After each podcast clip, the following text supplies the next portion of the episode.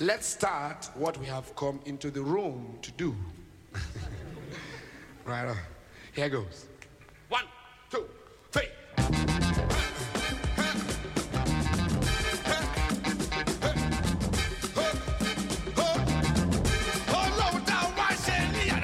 Good afternoon, Ann Arbor.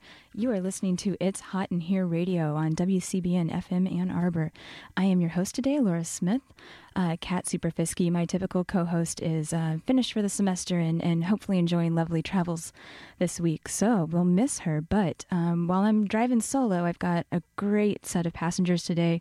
We've got a show about labors of love, uh, past and present. We'll be spending most of our hour today with the organizers of the Ann Arbor Local Food Summit that happened earlier this month. Um, it's an event that brings together actors from across the local food movement for you know a day of calibration, celebration, and excitement. So um, those of us who weren't able to make it that day are really excited to hear what went on. Um, and at the end of the hour, I'd also like to preview here. We will be on the phone with Matt Grocoff, organizer of the Mission Zero Festival. So if you're a green building junkie, uh, stay tuned. At the end of the hour, we'll be talking a little bit about that.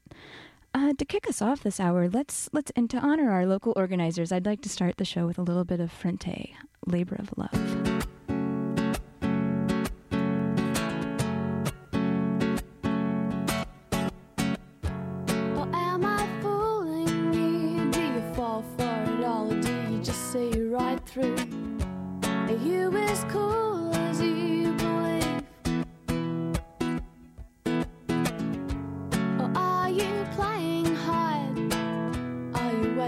To quietly clock my card? Are you waiting for a moment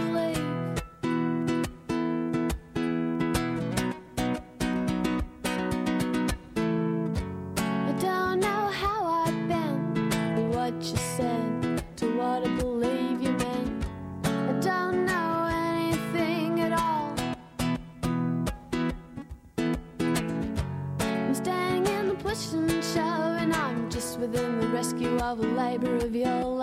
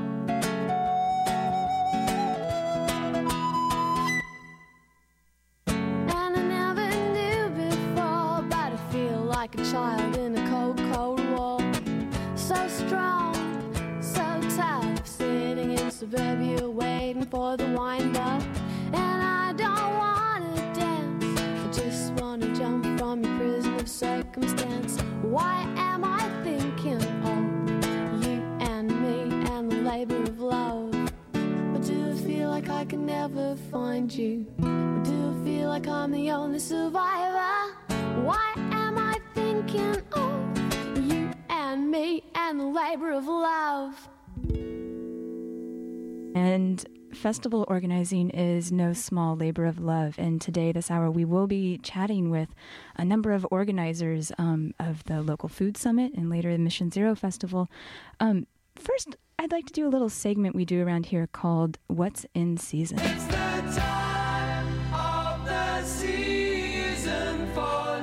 Rhubarb. That's right, I said rhubarb. What is rhubarb, you ask? They are herbaceous perennial plants growing from short, thick rhizomes. They have large leaves. They are somewhat triangular shaped with long, fleshy uh, petioles. oh, you know, stalks. Um, they have small flowers grouped in large, compound, leafy, greenish white to rose red inflorescences. That that's you know me you know trying to read out a Wikipedia here what rhubarb is. Um, basically, what is it? It's kind of like celery um, with toxic leaves, though, um, which is you know why we eat the stalks, which is the edible part. Um, the stalks are actually quite tart in flavor, and from what I know, at least with rhubarb, and I, my guest in the studio here can can pipe in here, but I, I only know it in desserts, things like pies mixed with strawberries. Um, you know, so it's kind of it seems like it's a kind of specialized plant in that way. But When- when I was a kid, we used to just pick it and eat it straight, but maybe that's a specialized. it's not so tart. palette. You can't do that. I mean, it's It's it's, if you like tart if you I like- suppose. all right. So just pick it out of the ground, but but skip the leaves, right? Yeah, Yeah. Okay. I mean, this is important knowledge. that, that's my understanding.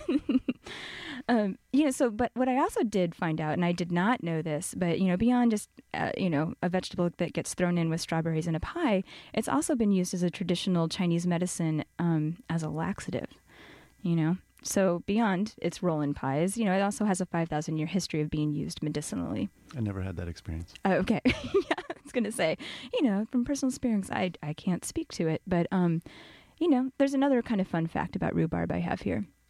And that is, it, it, it's experienced an identity crisis over the years.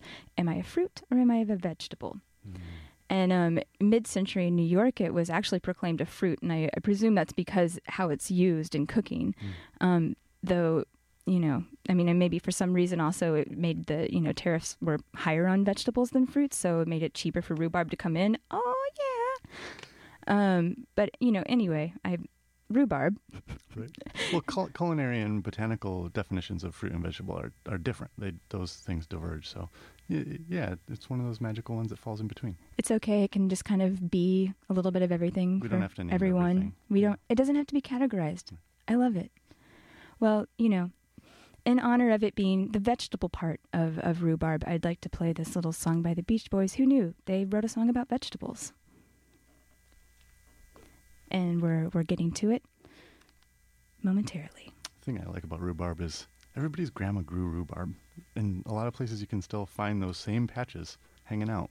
Right, because they're perennials, right? So they Mhm. just keep coming back and back. Yep. I'm gonna be around my vegetables. I'm gonna chop down my vegetables. I love you most of all. My favorite vegetable.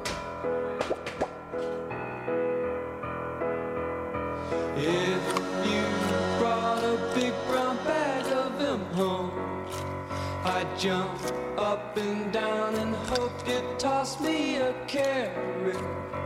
I'm gonna keep well my vegetables, cart off and sell my vegetables. I love you most of all, my favorite vegetable.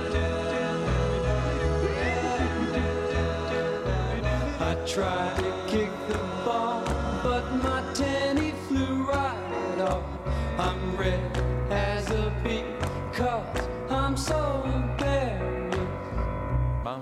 said, sleep a lot, eat a lot, brush 'em like crazy.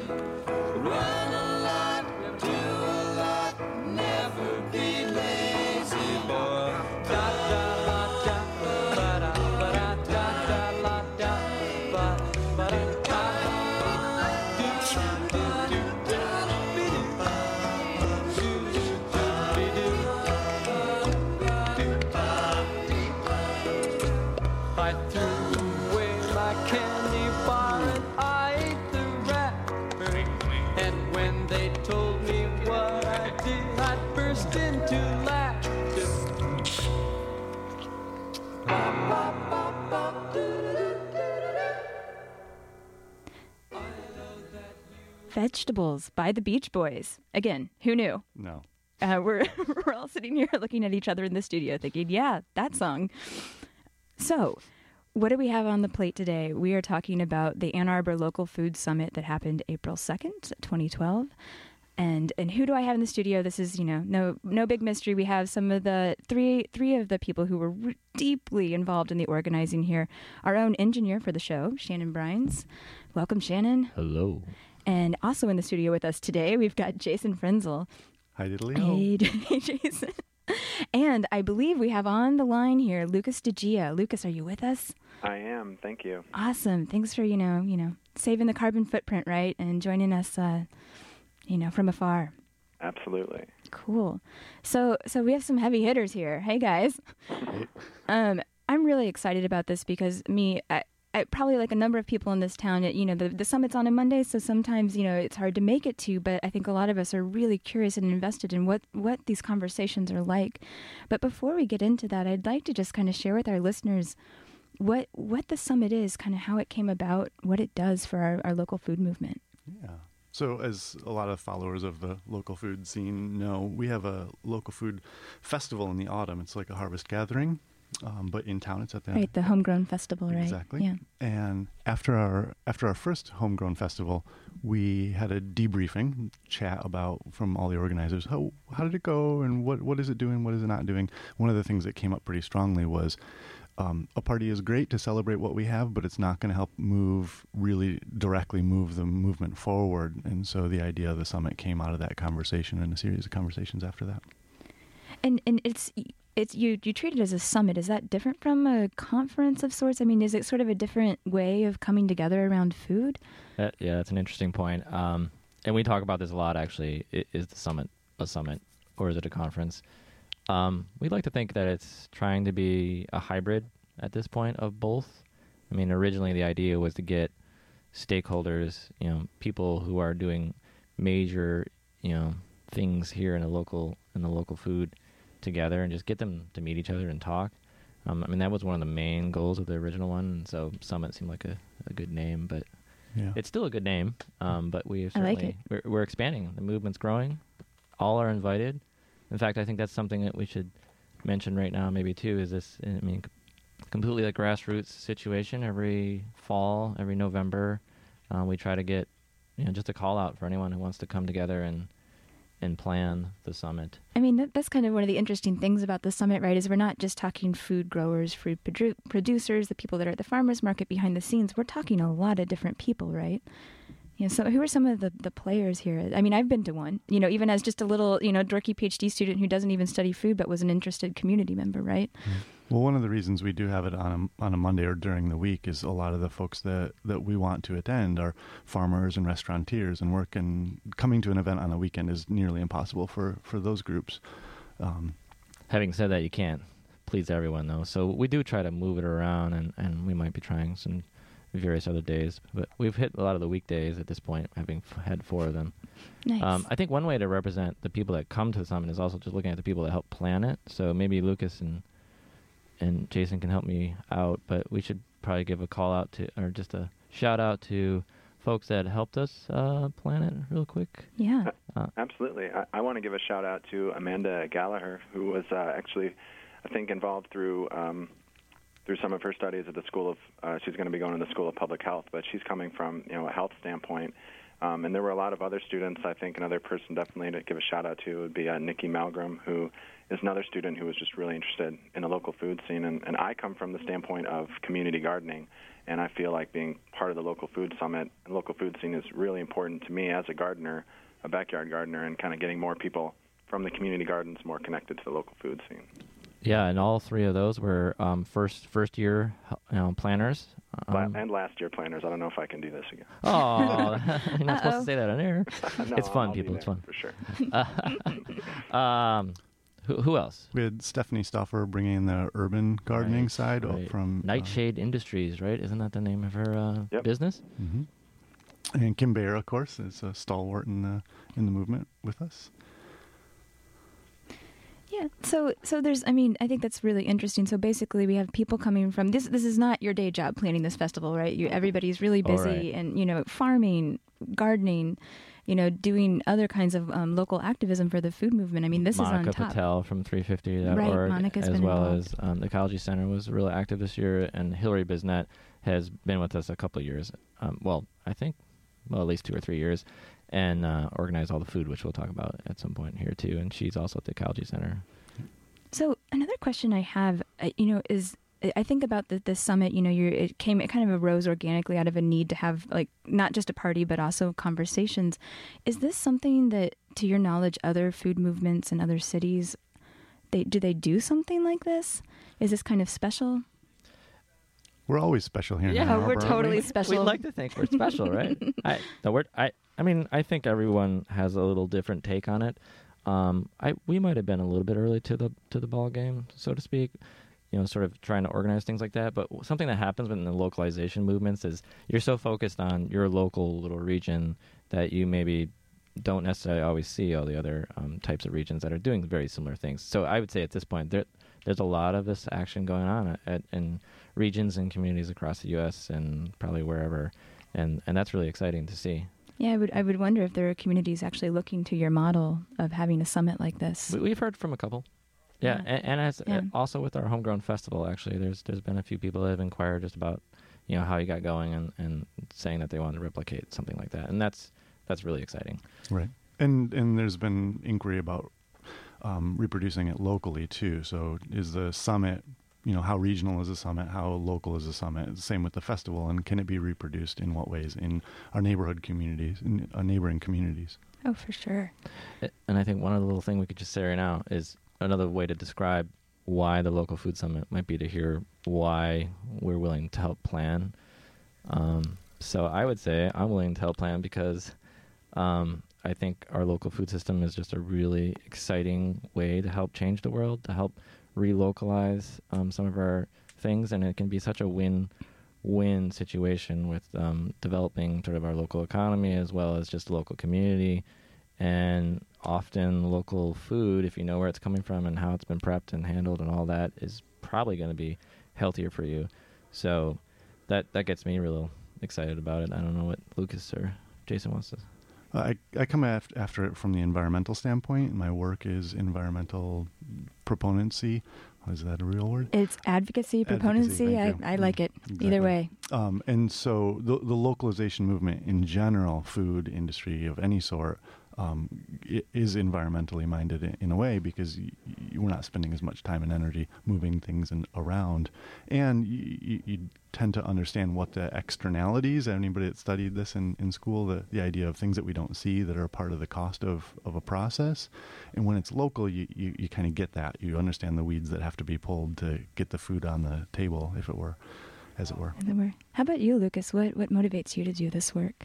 My my personal mission and being part of the local food system, and I'm I'm pretty new to it, is just in helping other people make that transition. Um, the community gardening part of it is getting people to take that first step into the garden, and even at the food summit, where you've got some pretty high level conversations going on, a lot of experts, people who are really into it. There were also people who were novices, people who just wanted to learn more, and you know it's really important to me how that functions as a way to give access and also as a place for people with new ideas to kind of bring that to the forefront and just have people who want to be a part of part of this giving them a space to come and I I guess I would mention just that we had done um, a special activity at the summit if we were going to talk about that today that I thought was really amazing uh, helping people get their new ideas out there. Yeah, excellent. Yeah, maybe we should get to the summit do we want to Yeah, let's let's do a little tune first, and and you know first. I mean, I just want to first, but let's let's take um, a music break and then come back and talk a little bit more about um, what ha- what happens at the summit. Um, some of the big conversations that are happening about local food here in Ann Arbor. So, you know, before that, what do you think, Shannon?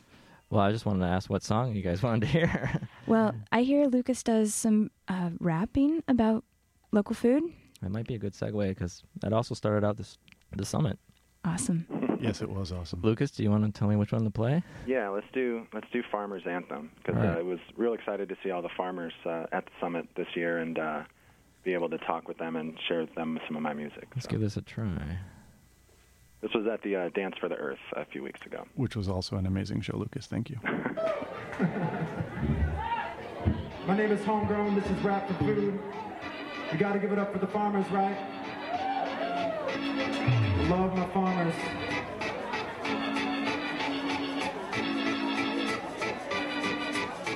Come on, everybody, get you dancing.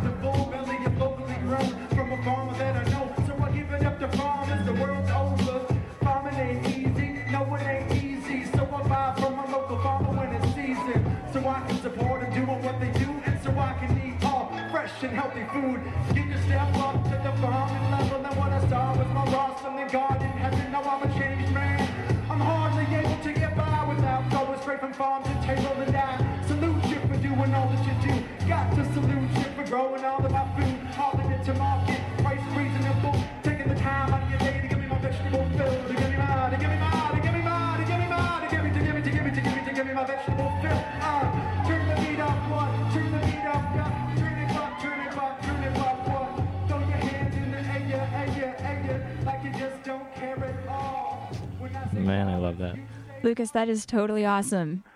Thank you. And then, so this is how the summit started. The day I can't imagine. I mean, I, I can't imagine showing up to a local food summit and just having that kind of energy. You know, that's amazing. I'm glad you, you mentioned energy because um, I feel like where my project is going is really kind of trying to harness that excitement that I have for just being, you know, just becoming exposed to the local food system in the past couple of years. And uh, hip hop's really got that. That's what people expect is a lot of energy and excitement. So I want to take that excitement that may be directed towards partying or or drinking and kind of direct it towards the food system. Gardening, for example. Yeah, exactly. Yeah. So I'm I'm just really passionate about it, and uh, you know I wanted to give it up to the farmers. So we'll do we'll do lots more of that. Maybe we'll have to do a reskilling uh, song too. Ooh, Yeah, I love it. That was such a great way to start Summit. Lucas, do you want to mention um, Rap for Food real, real quick? Sure. Yeah. So um, I mentioned earlier just kind of being helping people transition, getting exposure to it. So my project I'm working on right now is called Rap for Food, and our mission is to support localization, sustainable food systems, and youth gardening through the arts. So it's it's something very new for me. Um, we're actually having our first mass meeting on May 14th. That's a Monday at 7 p.m. Location is to be determined, but you can get in contact with me at Lucas at Rap for Food uh, facebook.com forward slash rap for food or rapforfood.org to get involved. And we're going to be doing a lot of different events this summer. We're doing music at the Wednesday night farmers market and I'm potentially doing the Water Hill uh, or the uh, Mission Zero Festival that I know you guys are going to be talking about later. So Sweet. just trying to get out there and support all these movements any way I can, which is mainly through music because that's, that's my, my passion. Nice. So if we can set the stage a little bit. So uh, Monday, April 2nd, picture everyone's showing up at Washtenaw Community College about 8 o'clock in the morning. About 300 people. 300 people get, getting their coffee and a wonderful breakfast. Um, uh, we're not going to be able to mention all the people that contributed food. I'm, I'm sorry, but um, if you go to localfoodsummit.org, we'll try to get some of those details Dozens summarized and up dozens there. of donations. There was That's lots of donations and things like that, but we had wonderful local food br- um, breakfast. People stroll into the auditorium. You know, some of them a little still sleepy eyed, and honestly, it was a little bit of a last minute decision. Uh, not that we didn't. Um, I don't know why we hadn't come up with it before, but all of a sudden, having seen Lucas rap a few days before and, and the night before at a, a kickoff event, we are all like, "Yeah, let's start it that way." and I'd have to say, I I think it really did energize the crowd. It was really really exciting. There there was probably 85 90 percent of the people were just blown away. Most most likely, there were a few that looked. w- Were wondering if they were in the right spot. I'm thinking, but um, but that's good. We we like to. Then they heard the word food in it, and yeah, they're like, we all like, right, we like to push the envelope. me. I think it's great. I like it. Well, we'll have to do some more of that next year for sure. Yeah. Um, you want to? What happened after that, Jason? Yeah, so so here this kind of kicked off the day, but what what did it kick off? What was going on? You know, I know that there were conversations all day. The year that I went, there was a really amazing um, recap of all the local food successes. You know, that was like the year the Grange had opened and other things Yeah. like that. And I just I was almost in tears just watching it all unfold in front of me. Did you do that again this we, year? So we continue to do that. That's called our local food victories. Um, and actually, we really tried to build off of that, seeing that as a strength. We tried to build off of that this year. And what we did was we tried to go with a theme of local food victories of the past, of the present, or you know, current day, as well as thinking about local food victories that we need in, for the future. nice. So that was sort of this overarching theme. Um, so after Lucas, wa- you know, really energized the crowd, um, we had uh, a keynote who was introduced by um, a local curator, um, Jan Longone, is the curator of the Janice Blue Blue. St- I'm gonna screw this up. Sorry. it's Some, a Some- culinary archive at someone else take over. Yeah. basically. Yeah. Thank you. Uh-huh. Um, here at the Clements Library. So she introduced the keynote speaker, who was Larry Massie, who's a historian and an author. Now, unfortunately, I didn't get to see a lot of that, but Jason and Lucas saw some, so they should I saw chip in on that. a but bit of it, and the the, the Amazing. the funny thing that, that comes around to our conversation today was uh, a big portion or a significant chunk of what he talked about was celery. And so tying Yeah. back to our conversation earlier. Um, but he, he was as a, as a historian, he was he was great. He was weaving a, a a really interesting tale about how food has interacted w- in, with with our history, and so making that, that historical tale also present day and, and, and applicable. Which And, was- I mean, was localized to. Michigan as well. Was that his focus? I'm guessing To some Yeah. degree, Oh, To it- some degree, yeah. yeah. Okay. Yeah, no, there was a lot on Michigan. In fact, the title of the talk was Rubaboo, Kalamazoo, and Pasties 2 Aspects of Michigan's Culinary Heritage. Beautiful. So that was our launch into history. Sorry, Lucas, you want to say Oh, something? I just wanted to say, as I guess, as someone who's fairly new to it, like a lot of people, I think my maybe younger people think that there's something new going on with the local food scene, local food system, and there definitely is. But it was really awesome to see the history and the fact that this is kind of more like the way things used to be, and that you know really forms my understanding pretty Yeah. well. Yeah. I think that that's really poignant in that all of our grandparents gardened, you know, and, and, and the system is different than it was then. The whole economic system, you know, the national national scale, everything's a lot different than it was 100 years ago. So you going back to those systems directly doesn't work either. So reinventing old systems and, and using the knowledge that some of us carry with us um, from those interactions with past generations can be really valuable and then meaningful for the for the individuals also. I mean, I'm guessing that there's sort of a whole span of um, technological engagement in the crowds at these at these at the summit, right? You know, you have people on all different sides of the the food uh, movement, Right. right? So you probably have people that are have very folksy Yep. um, We had a group that was live blogging for us throughout the day. I, I and thank goodness for that. It was really cool to be sitting at SNRE, just kind of reading the blog posts as they as they showed up. Um, that was a really cool feature. Which I mean, yeah, again, kind of shows this high tech.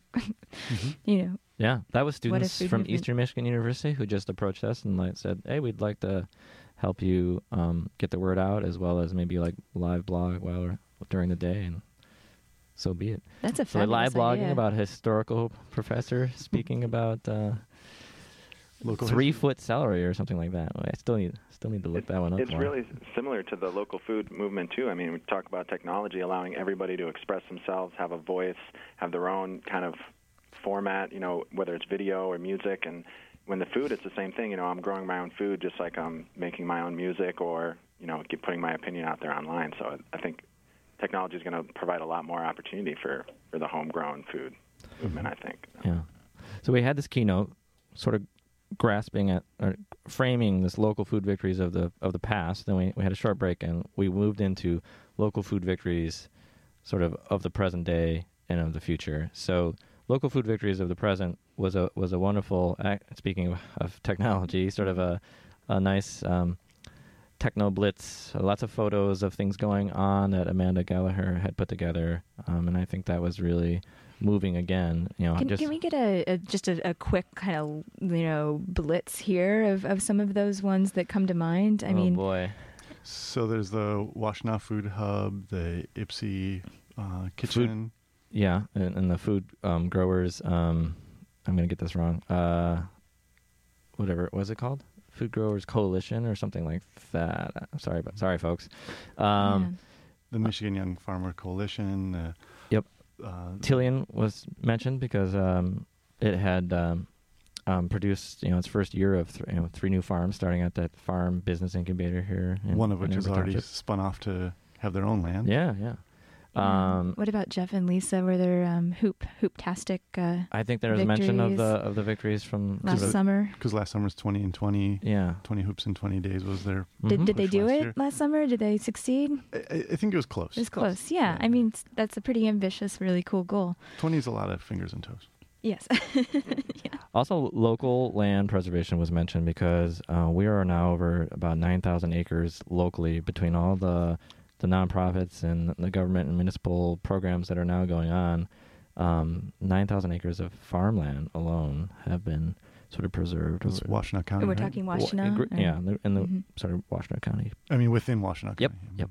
hmm Yeah. Ooh, very cool. So, I, I mean, I just love hearing about all of it here because it's just all together. You know, you hear about one uh, single efforts here and there throughout the year, but to kind of see it all together really feels like we're there's a movement. Right.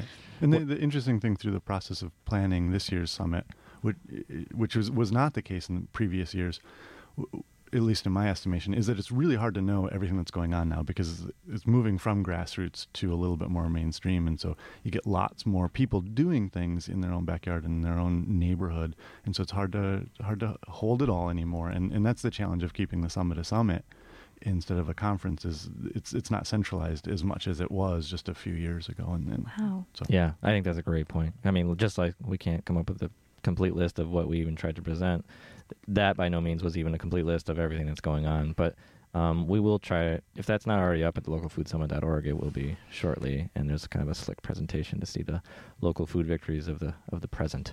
From that, we we hop right into something we were really nervous about doing to some extent because it was kind of open source on the fly, if you will. But we essentially just asked the crowd if there were ideas for local food victories of the future.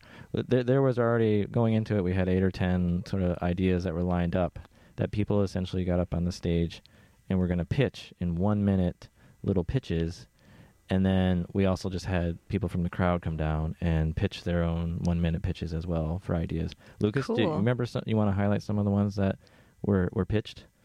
Sure. Um, I and I also just wanted to add there were people who were actually walking down to do their pitch during the exercise. You can just see the looks on their faces. They're like, you know, I have this idea. I wasn't going to say anything, but I've, I've just got to go for it. And Yeah. that was the amazing part of it. Um, I know that Eric Campy was pitching his uh, seed company Yep. idea, which I really liked, and um, and Kim was this one I really like. Um, wanted to do convince Blue Cross Blue Shield to do um, to do reimbursements for CSAs or to cover you know CSAs. And another one I really liked was to was a cooperative healthcare um, group for farmers to get um, you know easier access to healthcare, which I think is really important. Yeah, so the the goal of the the summit being a summit is try to get people to together to, to make something bigger happen that we can't predict and we can't look for. Uh, we don't know what it'll be, and, and there are a number of successes from previous summits where we say, I think that those people started that conversation at, at the table at those events, but you, you, you can never really trace it directly. So our intention behind setting up a number of different networking um, scenarios at the summit is to to give all these people who are new and really experienced in in this to to interact in a focused way. Um, so, so therefore, upping the ante, upping the the possibility of, of something magical happening, and we we upped the ante by by saying that anybody that came back with some some measures of successes and had a few meetings and and uh, an itinerary, some sort of budget that we're gonna we we set aside some of the money from the registration to to help fund a couple of these projects, just a small Nice. small uh, mini grants. I mean, Yeah. I, I like that as a, from an organizing standpoint, which you know all of you are really you know involved in the trying to craft what this day is like, and it's not like you're coming to the crowd with here's what happened, here's what we know. It's like a you're trying to set a stage or kind of make support the networking and these unexpected interactions that you know just the magic of having all these people in one space together. Yeah, Well, we're really excited to hear you say that. I mean, that's mm-hmm. that's what we're hoping people will take from that. And we by no means represent. There was at least fifteen to twenty. I think actually closer to twenty pitches, um, which again will be up on our on the localfoodsummit.org website if they they aren't already. Um, because we're encouraging anyone that's interested in those topics to basically sort of try to, you know, contact the people that were pitching that and try to further those networkings um, along. It seems like we should take a music. break Yeah, I maybe, was just thinking that. You know, actually, I'm wondering if we should go to, um, you know, this is in the spirit of organizing, and I, I have experience with a little bit of this kind of community based organizing, and I pulled out a song by the Magnetic Fields um, called "Chicken with Its Head Cut Off," um, which is a little bit how it feels sometimes getting these getting these kinds of major events together. certainly Um, how I felt. So let's let's let's have a listen and then come back, and I'd like to hear a little bit more about some of the outcomes of the festival, some of the things you hope to see.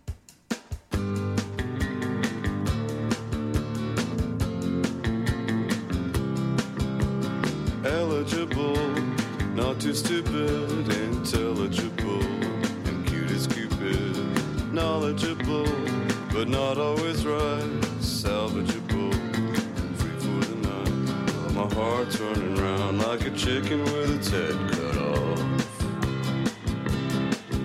All around the barnyard, falling in and out of love. Poor thing's blind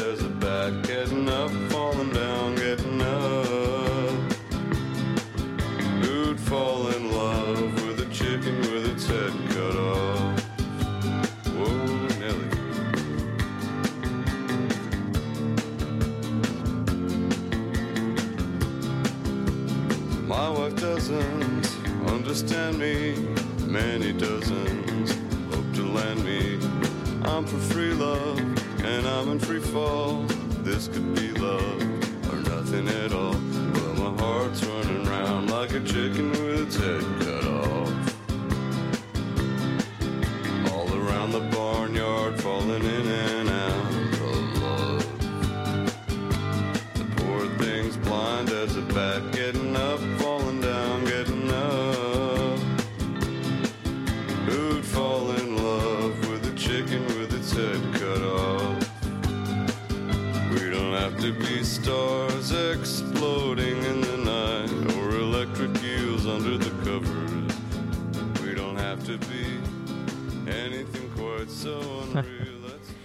it's also a song about chickens, which, you know, Mm. are also part of our local food movement. So, you know, let's let's uh, talk a little bit more about the day of the of the summit. I, I hear there was a pretty raging lunch experiment that that the organizers tried this year. Yeah, it was it was a fantastic and fantastic experience. Um, so we we did family style, if you will. We, tables in the round, eight people at a table, and there was a table captain and and people at the table that served the table. So everybody got up and went to the kitchenette and grabbed the, the soup and each course and brought it out to the table. And so it was really, really personal. It's like, again, like what we may have done with our grandparents more often than what we do today. So that, that sense of creating community around the table was the, the intention there. And we heard a lot of positive feedback in the, in the evaluations and after the event that, that, that was really successful. It, it, it's again, managed chaos. It was a really interesting experience. And I think, um, we'll tweak it and it'll, it'll be, if we, if we do that again, we'll tweak it and it'll, it'll be better than, better than it was. There was a couple Yeah, of hat, hats off to Hillary Bisnet, um, who organized that from the get go and put a lot of work into that, and um, as well as um, some of her sidekicks that helped her out, which Lots of support from donations of food and donations of money because the, the largest expense for the day is actually the food. Yeah, and Kendall Kendall Kunneman, we should mention too, did a great job of sort of following up on donations and looking for sponsors. And Yep. hats, thanks for all the sponsors out there, which I don't think we're gonna try to list because we might miss somebody. And Yeah. then the other big, the other big kudos for the day is to um, WCC. They host us, and the, the rate there for nonprofit use is, is amazing. And they have a full service kitchen with staff, and they were able to work with us in sourcing all of our ingredients locally. Went and picked some stuff up after hours drop offs. It's, it's oh, my how it jaw is dropping. I mean, that's you all of your, you know, crazy quotations demands, right? That are just a little out of the normal, probably, of people that are typically hosting events there. Right. And they were right there with you. Yeah, and Cool. it's just a couple couple cooks and their their helpers, and they're great to work with. They're super nice folks. Yeah, Fabulous Foods, I think, is the name Yeah, of the yep. Catering that works with WCC. Fabulous on multiple dimensions. Yeah. That's Mhm. cool. So, that gets us through lunch. We should check Yeah. on Lucas. Lucas, are you still Um, there? And do you have to yeah. go? I was going to say that the other thing that happened, and there was no assigned seating, but I was sitting with a farmer, a professor in. Actually, it was Laura's um, Professor Ray. Yes. Uh, and, Professor uh, Ray. I was sitting with another, um, uh, someone who's actually a musician who works for a local nonprofit, and then the fourth person was a student um, who had just happened to be walking by the summit last year and decided to attend this year. so I got to talk to a lot of different people, uh, which was awesome about the lunch. Nice. So, so after lunch, I, I understand there were breakout sessions with different speakers. I'm guessing, you know, community members, Mhm. We had- professors from the U, all kinds of. Yeah, we had two sessions, 16 presentations, so people got to choose. Um, and yeah, professors, students teaching, farmers teaching. We had a tour of St. Joe's Farm. Yeah, um, we we had uh, sort of a discussion of local financing. So some members from Greenstone, which finances a lot of agricultural things, was there. Um, Ginny Trocchio spoke about sort of land preservation. So if anyone in the crowd, you know, was looking to find land like that, that that's already has an easement on it, or or a program like that that would work for them as a landowner, or um, well, we had uh, food sovereignty. So a specialist from Ohio came to talk about that. Um, sort of uh, a lot of the smaller, some smaller businesses talked about scaling up, um, how you can sort of get bigger such that you can serve like universities and institutions like that. Mm-hmm. Um, And the- Lucas, what Lucas got any? Well, yeah, I um, I saw a great one. I had a Neha um, Shah from uh, King Elementary was talking about the community garden that she was building out there, and, and the state of school gardening. Alyssa Trumbull from Agrarian Adventure Right. was also in on that one, and uh, she actually ended up getting the grant, and they're breaking ground on a new school garden over there. So. Oh, great. So cool. Yeah, so the, the, the balance that we try to strike there is inviting anybody in that can learn new skills. Um, and obviously, we don't need to do the reskilling, the do it yourself sort of stuff, because that's already covered by the community. But some related stuff, so 100 level courses, if you will. But then a lot of the group is, is returning, and they've, they've been activists for a long time. And so we need upper level sort of classes also. And that, that's our dilemma is how do we strike the right balance there? How do we cover all of our bases? And one of the things that we've found key in that process is having a having a well-rounded out planning team that can that can bring those influences in both conceptually and planning, and then also recruitment of those presenters. So. It, uh, we always have a call out to the public to, to have those presentations and to join the public plan the, the planning committee. But uh, anytime anybody has any interest in, in getting involved or just bending our ear, we're always willing to They that. can find you through the through the um, the festival webs- website. through the Is that the best place? The summit website, Yeah. localfoodsummit.org. Yeah, if you basically Google local food summit Ann Arbor, you're there. So, Mm-hmm. um, I mean, I wanted to. I mean, I, I one of the questions I had was, you know, were there major themes that came out of it? And what I'm kind of hearing is that there's a lot of conversation happening about a little bit of everything. Um, you know, so I don't know. Were there kind of themes that that I know you're again, you guys were organizing and probably running around troubleshooting and doing things, but from what some of the buzz you've heard after the festival, I think Yeah. one main theme that we all need to continue to work on is that um, we, we want to grow this movement even more. We want to bring more people to the table, puns included, I guess. um, you know, th- everyone out there, you know, eats hopefully, um, and if they don't, we want to help them in that regard as well. But um, we want to help them realize there's there's so much more here if we kind of do it as a community and from the culture standpoint, from the economy standpoint, from the environment standpoint. Um, so I think just growing the number of eaters who have this on their radar, and I think it is getting on people's radar for sure. I mean, food's pretty awesome in that way, right? You know, whether you eat it, buy it, are activist in the movement, growing it, you know, you're everyone's part of it. Right. Yeah, Every but- dollar you spend on food is, is a political statement, they say. Yeah, Mhm. but also, I mean, just to get it, I mean, everyone too, a, a slice of, of our entire community, because cuz everyone um, eats. I don't know. I'm not. I don't know if I'm capturing that well. Lucas can probably capture it a little I, better. I agree. I, I I think one of the parts to mention is just I think there's some people in our community and maybe anywhere where they see a kind of a local food movement going on is this idea of inclusiveness or, or do I ha- can I be a part of that? You know, if you Mhm. if you don't garden, maybe it's a little intimidating. You know, to to start to think about growing your own food. So Mhm. I just think one of the make, big things to come out of it is just to show people like this is an accessible community and anybody anybody can come in. I mean, just a few years ago, I you know had no idea about it, and now I'm you know just right in the thick of it, and it's just anyone who's interested and wants to know more can you know do their part and be a part of it. I love it. Well, I would love to extend a huge thank you to the three of you for your organizing and the many others out there who are are doing this work. Um, but we have Shannon Brines, Jason Frenzel, Lucas DiGia. Um, thanks to all of you for, for joining us today in the on the show to, to give us, you know, those of us who couldn't be there, a little recap of the summit. Thanks, Laura. Thank Yeah. you. You're Yeah. welcome. So why don't we take a, uh music break and then hopefully we'll come back uh, and talk a little bit more about the Waterhill area of, of Ann Arbor and some of the things going on there. So how about let's go to Sweeter Than This. This is a song by Katie Herzig and I what's sweeter than a local food summit? I don't know.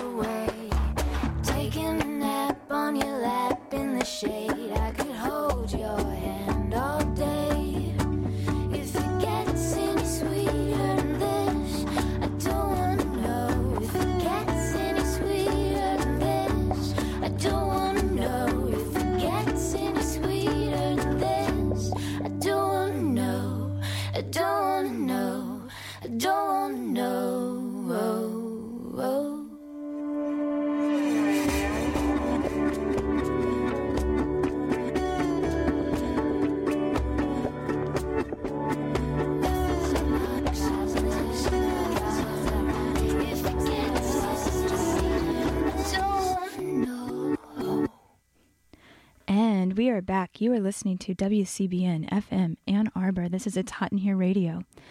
Um, so we we just had some great some great um, local movement that's happening in the food front.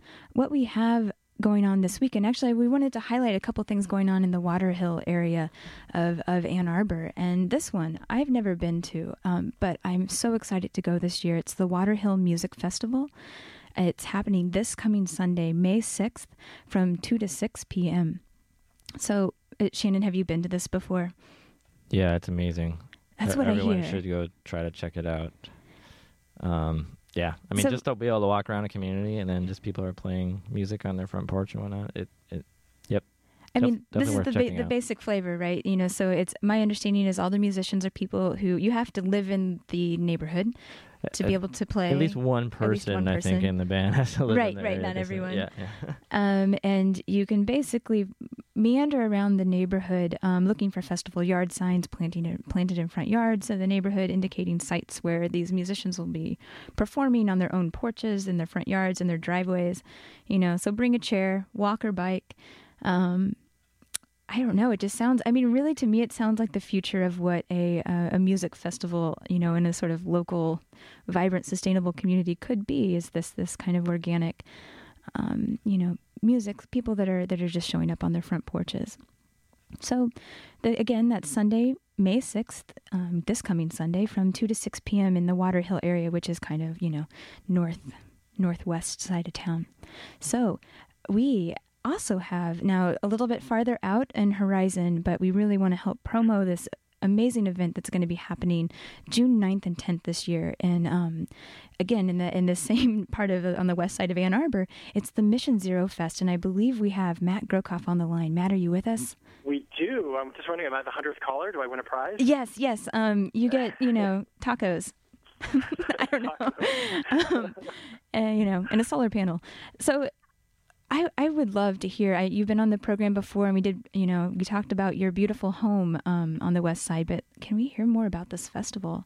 Oh my gosh, yes, yeah. It's the Mission Zero Fest, which is Um, started last year with a, a group of us, um, uh, Doug Selby and Michael Clement, and uh, the Ecology Center, and Growing Hope, and um, uh, Clean Water Action, Clean Energy Coalition, a bunch of other wonderful organizations to uh, try to do something that was very different than the typical home tour, very different than the typical green fair, really giving people like practical things like, hey, this is really beautiful, but how do I do that to my house? What do I, you know, how do I change the way that I live at home that can really impact my family immediately, get us more comfortable, get us just change the way we live, make our lives better at home in order to make our our euphemistic bigger home a better place to live. Yeah, I like that. And, and um, uh, so this year we've uh, we've partnered with the city of Ann Arbor and a bunch of other organizations to make this huge, huge event.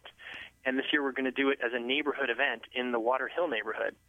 So just a month after the Water Hill Music Festival, we're going to Awesome. have Mission Zero Fest 2012. Water Taking over the streets of the neighborhood. And uh, yeah, and there's a the reason we chose Water Hill was because it's engaged so much as a as a real neighborhood with the music fest and everything else, and it also has a uh, an unusual number of um, of homes that have um, uh, been certified green by different things like you know LEED. There's some LEED Platinum homes in the neighborhood. And other folks that are just really starting from the ground and really want to commit to things, like just starting uh, from scratch, doing an energy audit, figuring out where they're losing energy. So, So- these homes will be on tour. Is that part of it? So all of the homes were are going to be there's going to be uh, several homes on tour that are in the neighborhood, plus our house, uh, which is just outside the neighborhood over on Seventh Street, um, to tour the Mission Zero house, uh, which is uh, uh, you know the oldest house in America that's achieved net zero energy, and uh, and then we're going to close off uh, Fountain Street. So we're going to have a big block party with local food, music, and all kinds of workshops. Everything from Joe Trumpy, who was on the show uh, last time with uh, together with me, and uh, uh, he's going to be talking about uh, straw bale.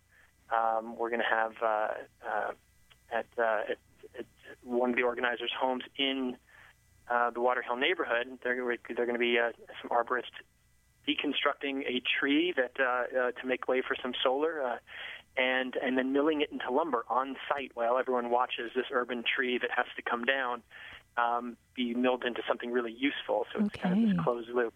Right. And uh, and then we're also going to have uh, Michigan Radio is hosting an Issues and Ales on Saturday um, from 12 to uh, 12 to 2 p.m. with um, uh, Henry Pollack, who is uh, a member of the um, International Panel for Climate Change that shared the Nobel Prize with Al Gore, and Andy Hoffman from the uh, uh, from SNRE and the Herb School All right. A couple uh, local myself rock stars. About some really compelling ways of how we, you know, how our homes impact climate change and how we can change the way and kind of redefine home and live better and then have a much smaller impact. So it's um, it's gonna be pretty darn exciting. I know. And I mean, it sounds like you have music and you know probably food and Yeah, and we're gonna have and this, just to give you an idea of how big this event is going to be. We have, we're going to have 250 volunteers working Oh, on this. So it's uh, it's pretty It's amazing. We're going to be doing live energy audits like all day long through different homes in the neighborhood, so people can actually walk through and see how an energy audit works, see a blower door test, um, and see how the smoke stick can see how uh, energy is leaking out of the home, and uh, infrared tests. Um, so it's uh, it's going to be really really visual, very hands on, and um, part of the whole Mayor's Green Fair weekend is what we're calling it now. So the Mayor's Green Fair is on Friday, June 8th, Oh, and yeah. Saturday starting Nice. at 10 a.m. Uh, we're going to start uh, lectures and workshops and home tours, uh, and then it goes through through Sunday afternoon at um, at four o'clock. Isn't there a run in there somewhere too? Dexter Never Run? oh, nice. Uh, they could is run that through the first week? festival. Oh or is that the or is that is the that week the same before? I- I'm not sure. Sorry, don't quote me on that. So, is that local businesses and local nonprofits that will be doing all those demos and displays then? Yes, yeah, it's all local businesses, nonprofits, League of Conservation Voters, um, you name it. Name an organization. I can guarantee you they're involved in this in some way. And um, and everyone can go to missionzerofest.org and find us on Facebook also. Um, everybody, right now, just go to Facebook and just look for Mission Zero Fest. I think it's mission, uh, facebook.com slash Mission Zero Fest, all one word.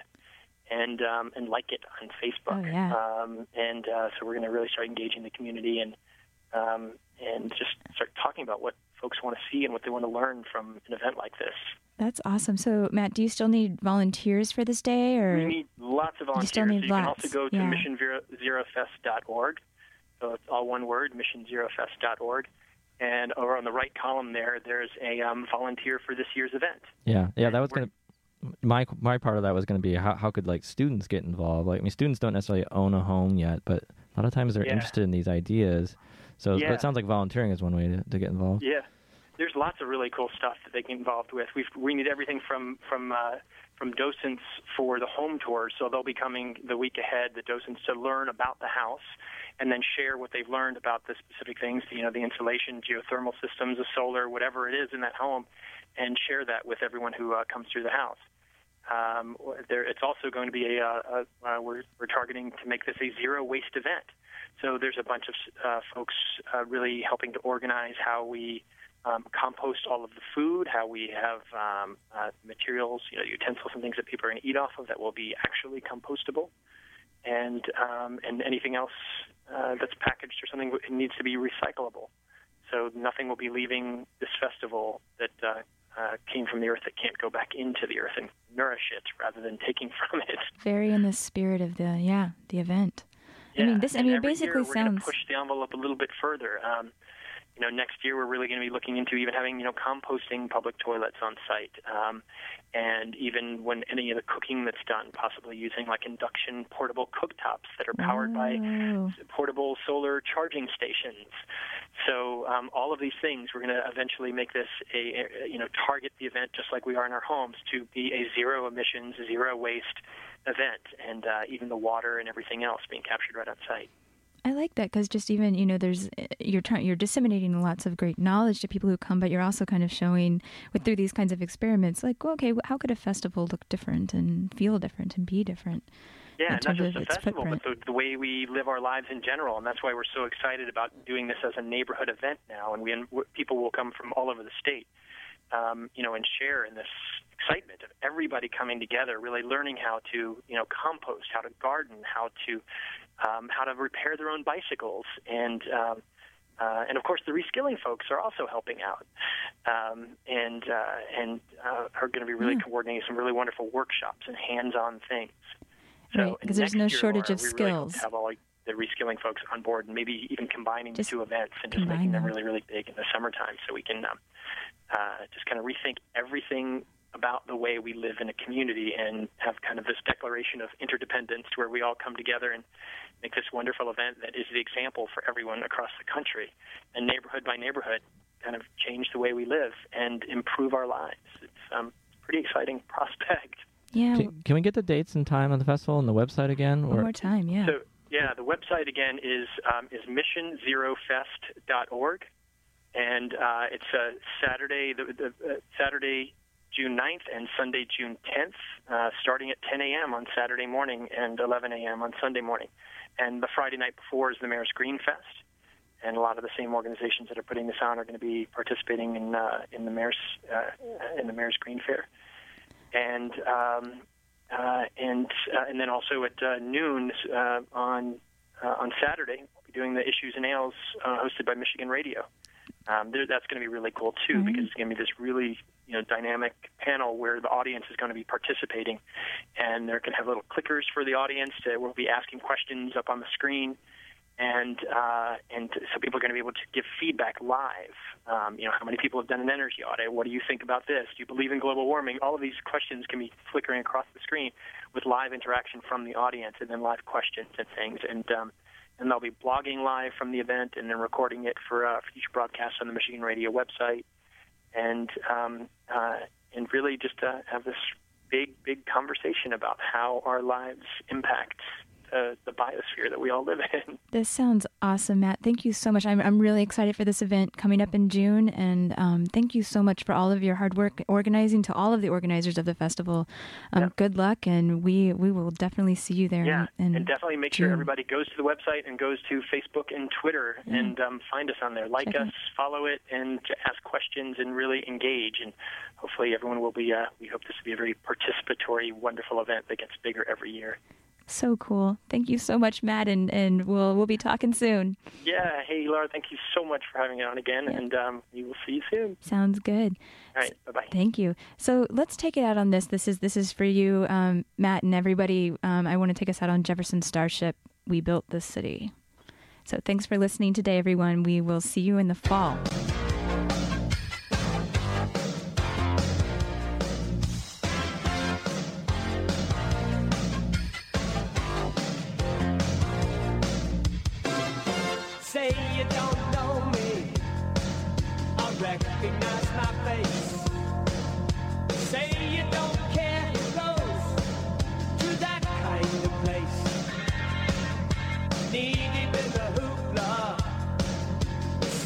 in your fight.